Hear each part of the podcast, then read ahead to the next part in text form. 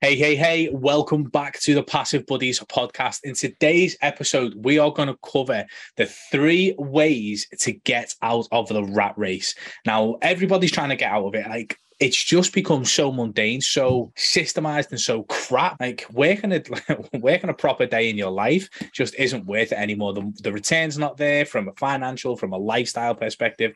It's just not where it needs to be. So today, as usual, I have got my co-host Brandon Duff with us, who absolutely hates the rat race, hates any type of rat race, digital or otherwise. And today we're going to show you exactly how to get out of that rat race. What do you do when the dream of an online business makes you work harder than a day job would? The answer: you build passive income. On the Passive Buddies podcast, we cover the myths behind passive income and how to build true financial and time freedom. Welcome to the Passive Buddies podcast. Brandon, how are you, buddy? I am doing amazing. Yeah, it's funny. I you, you talk about how I hate the rat race, and it's funny because a lot of people go into working a nine to five and they're in quote unquote rat race, but then they think going online is going to ex- like have them escape because they can work anywhere. But then you just are in a digital rat race, and you have to do these steps that we're going to be lying, laying out for you guys so that you can actually escape the rat race or the digital rat race and become financially independent. one hundred percent, because like, even though like obviously like the first thing is is like getting out of the actual rat race, and the second thing the second phase is to make sure you don't fall into that digital rat race, isn't it? Because obviously yeah. There is a difference between the two, um but the outcome's still the same. You're still tied to something, whether it's your boss or work location or your laptop. So you need to be very careful how you build the next portion of your life. Yeah, that's one hundred percent. I mean, it's funny because we had a podcast uh, a few weeks ago that talked about how the three kind of reality versus expectations of an online business. And we talked about how a lot of people think, oh, you can work from anywhere and you're going to be living the laptop lifestyle. But I don't know about you guys, but I don't want to go, like, we were going to Hawaii for eleven days. To just on vacation, and I don't want to be on the beach working, because that's not vacation, that's still working. Um, even though it's a different location, it's not like I'm looking at the beach the whole time, I'm looking at a screen working. So that's not a lot of fun.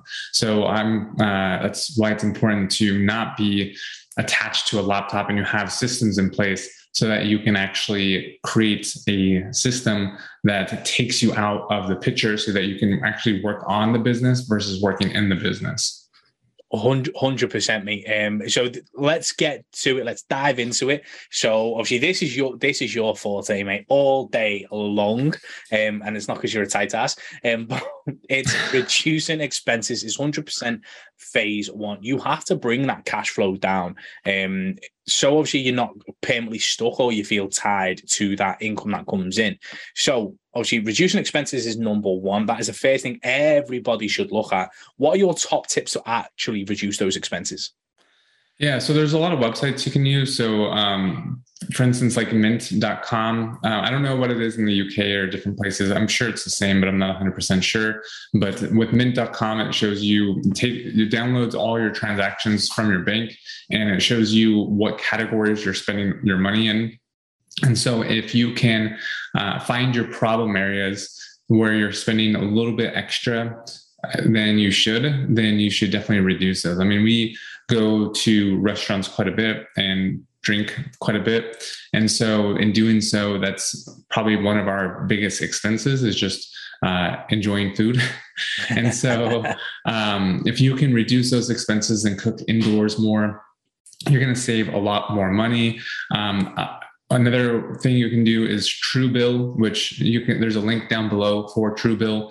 I think it's like a dollar a month. Um, so you might want to check that out. It goes over how to actually reduce, it actually takes your subscriptions and cancels them.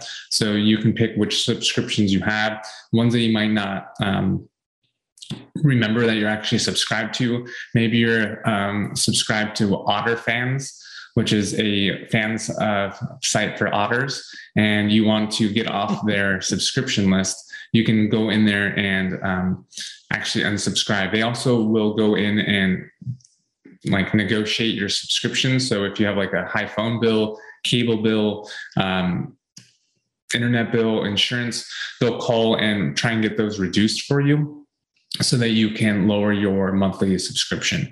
So all those, uh, also you can budget like a fifty, thirty, twenty rule, which is fifty percent of your um, money goes to essentials. So that's like gas, that's like food, not going out, but like food to eat every day, uh, your living expenses.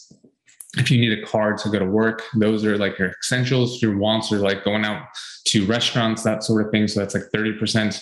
Or twenty percent, and then your say the other twenty percent or thirty percent, depending on how you flip it, is um, savings. So, or investing. And ultimately what you want to do is flip those numbers, because as you make more money, and we'll go over increasing cash flow here in a second, that money will go to twenty percent should only go to essentials because you're making so much money now. And then thirty percent should be essential uh, wants.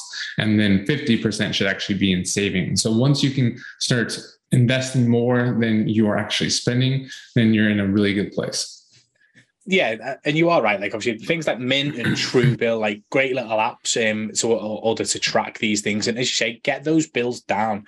Like if you're building any extra income, like when that increased cash flow starts to come, they should be going on wiping those bills, wipe, getting rid of those subscriptions, getting rid of those credit card bills or student loans or anything like that.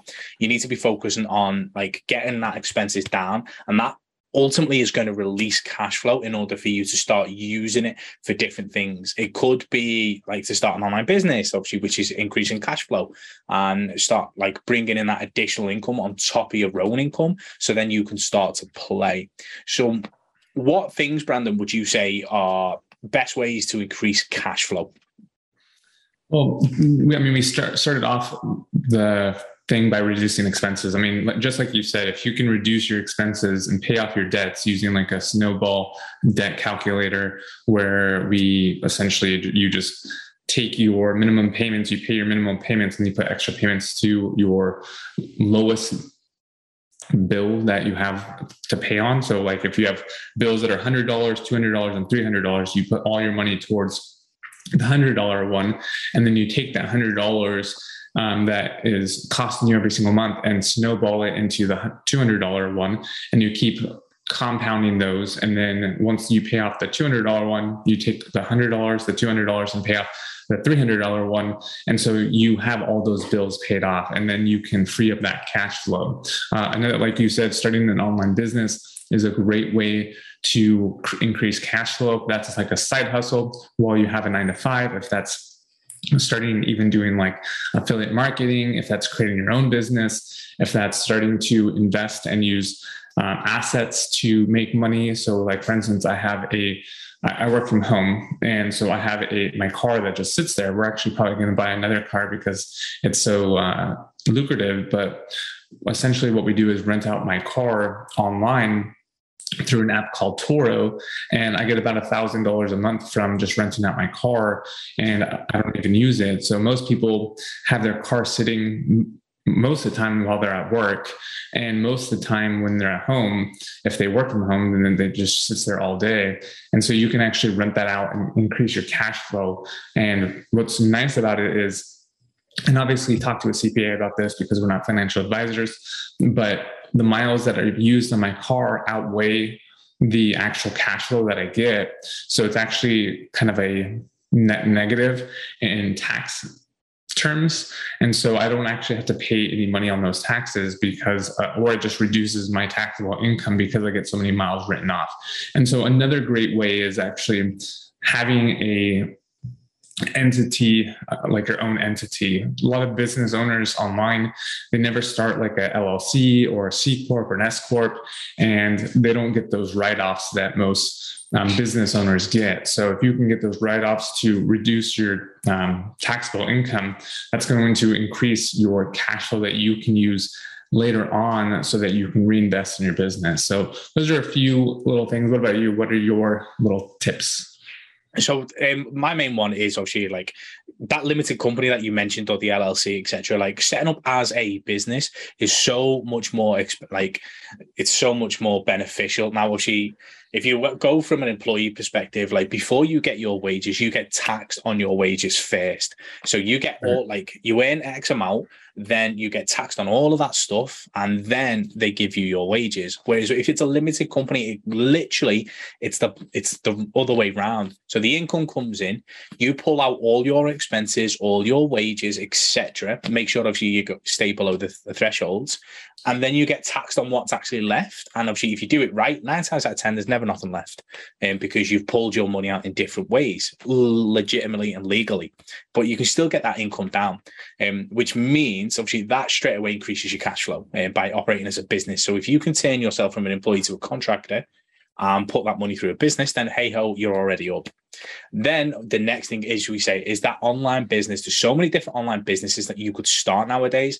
Um, that the opportunities are just ridiculously endless. Like even if you don't want to put your face to it, like a personal brand, like we do, um, there's ways to do like YouTube automation or Instagram theme pages, all those different things. Like through social media, you can make money without having to show your face. You can do drop shipping, again, another faceless opportunity. Um, so you've got drop shipping, creating your own products, white labeling your own products. Affiliate marketing is possibly the easiest one to get started with. So if you're nervous about starting an online business, then look at affiliate marketing, because the only thing you have to do is learn marketing. And when you split business up into the four categories it actually is, um, operations, fulfillment, sales, and marketing, then out of those four, you only have to learn one, which takes away three quarters of the headaches as you start your business. Because actually, we're all trained by the schools, by the system, to be employees. So once you break out of that mold, like you have to learn a whole new set of skills, a whole new mindset, and a whole new system. Um, so if you can just cut that learning down into a quarter rather than the full picture with affiliate marketing, it definitely helps the game. Because once you learn how to market, it doesn't matter what your business is, you will always be able to sell. Yeah, it's one hundred percent true. I mean, marketing drives businesses. And it, like we were talking about in another podcast, marketing kind of allows us to throw the field, throw the football down the field and get as close to the end zone as possible, while sales is more the ones that kind of is in that red zone so that you can actually score that touchdown. I mean, there you can make holes in one all the time with just your marketing, but uh, it's nice to have both. Um, but like you said, like marketing is a huge skill to learn, and it's it's like applicable to all sorts of different uh, industries. I mean, you can get hired as an employee as a marketer, make a great deal of money. You can do it in your own business and make a great deal of money. So it's definitely a good skill to have. Awesome. And then obviously with that additional cash flow, now this is like, again, Brandon, this is definitely where you come into your own, um, because you're so creative in buying income producing assets. It's not just like, because the minute you hear income producing assets, you think real estate, don't you? Um, right. But you are possibly the most creative person I've ever met in terms of buying income producing assets. Talk us through it. Well, I mean, there's... everything is pretty much an income-producing asset if you want it to be. You just need to look at it as who can use this. So, for instance, um, any kind of software company is an income-producing asset, because you can literally, and we'll go over how to create a SaaS business uh, here in a little bit. We have one uh, podcast coming up, and then we had a podcast a few weeks ago. So definitely subscribe to the podcast for up-to-date information on our podcast so you don't miss a beat. But we talked about how to start a one thousand dollars a month business in uh, a SaaS company. And so with that, with creating a SaaS company, you can literally hire someone else to, or just white label someone else's product and sell it as your own, and then hire a team to actually create a business, to find you leads, to close those deals, say like affiliate marketers, and they could sell your product for you. And you can have really an income producing asset, because your lead generation and your sales team is your affiliate marketing team. And then you can uh, grow the business that way.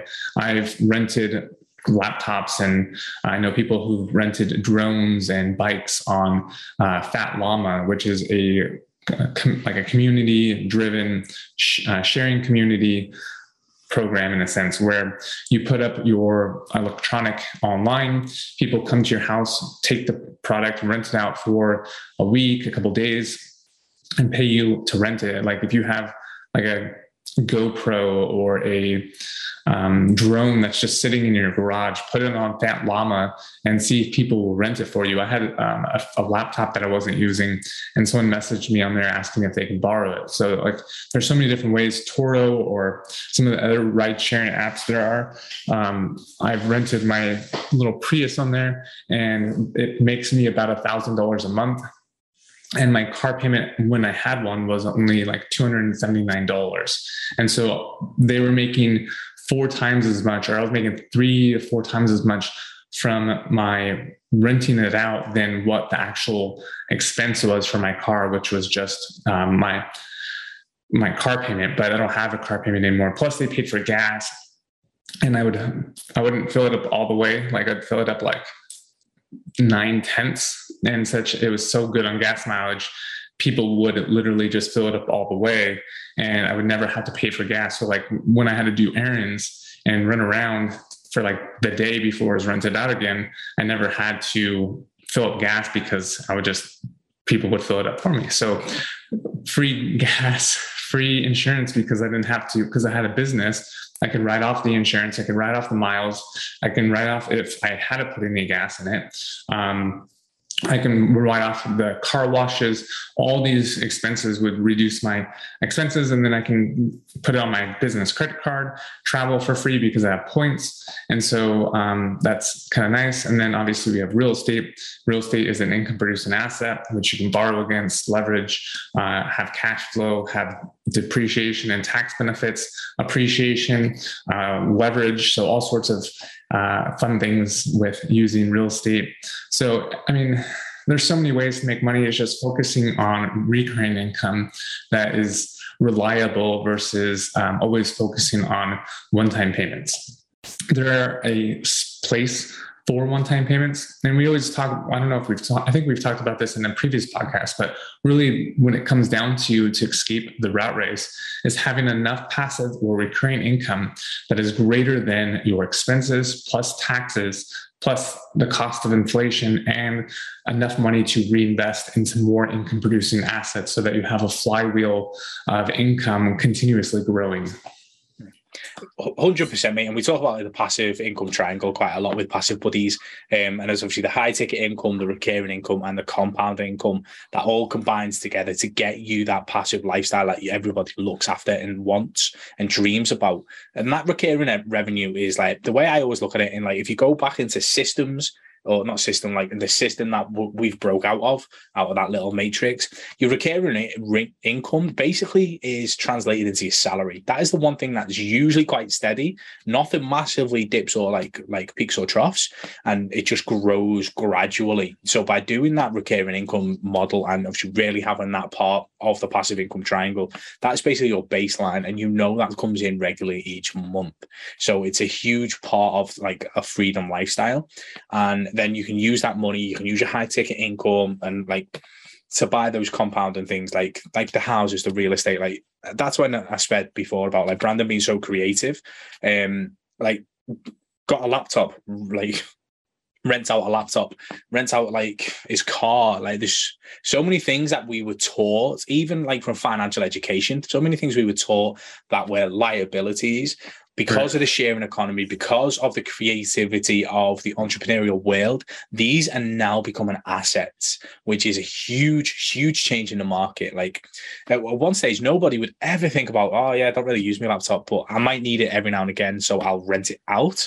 Like nobody would have thought of that like five, six years ago. So like buying liabilities, like be creative and see how you can turn them into income producing assets as well. Right. Yeah. I mean, if you can, you have to think that if you're going to buy something that is like electronic or something that uh, is a form of transportation, other people are going to use that. Bikes, um, computers, drones, that sort of thing.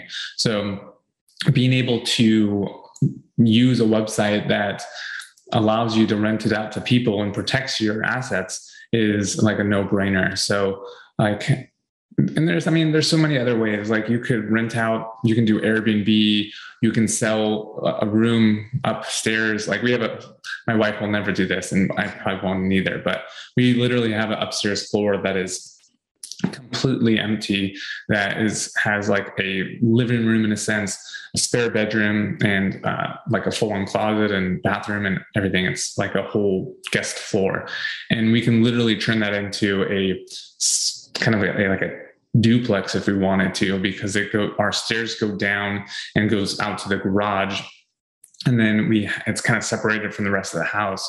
So you can rent that out to reduce your expenses, which then helps pretty much pay down. What you really want to do is just have other people pay your expenses is what you want to do. Like, like people are paying down my car when I had a, a car. When we bought rental properties, people were buying, paying down a rental property. So you're using other people's cash to pay off your expenses so that you can free up that cash flow to buy more income producing assets. And that's really how you get out of the rat race. Absolutely perfect, guys. So I think we'll, we'll cut that one there, um, because it's literally exactly what you need to do. Reduce your expenses, increase your cash flow, and then start buying income producing assets and being creative on how to create income producing assets. So if you've enjoyed today's episode, guys, please give us a like, comment, or subscribe, and we will see you in the next episode. Peace. Hey guys, thank you so much for tuning into that latest episode of the Passive Buddies podcast. I hope you absolutely loved it and took so much value from it that you can go and make a difference in your life, in your finances, in your family's life. If you want to know more, and if you want to connect with us on a more personal level, ask some questions, learn step by step how to make passive income online and the marketing strategies behind it, then there's a link to our free group below. Definitely click that link. Join the free Facebook group and let's connect, and let's help you get to your next steps. See you on the next episode, guys.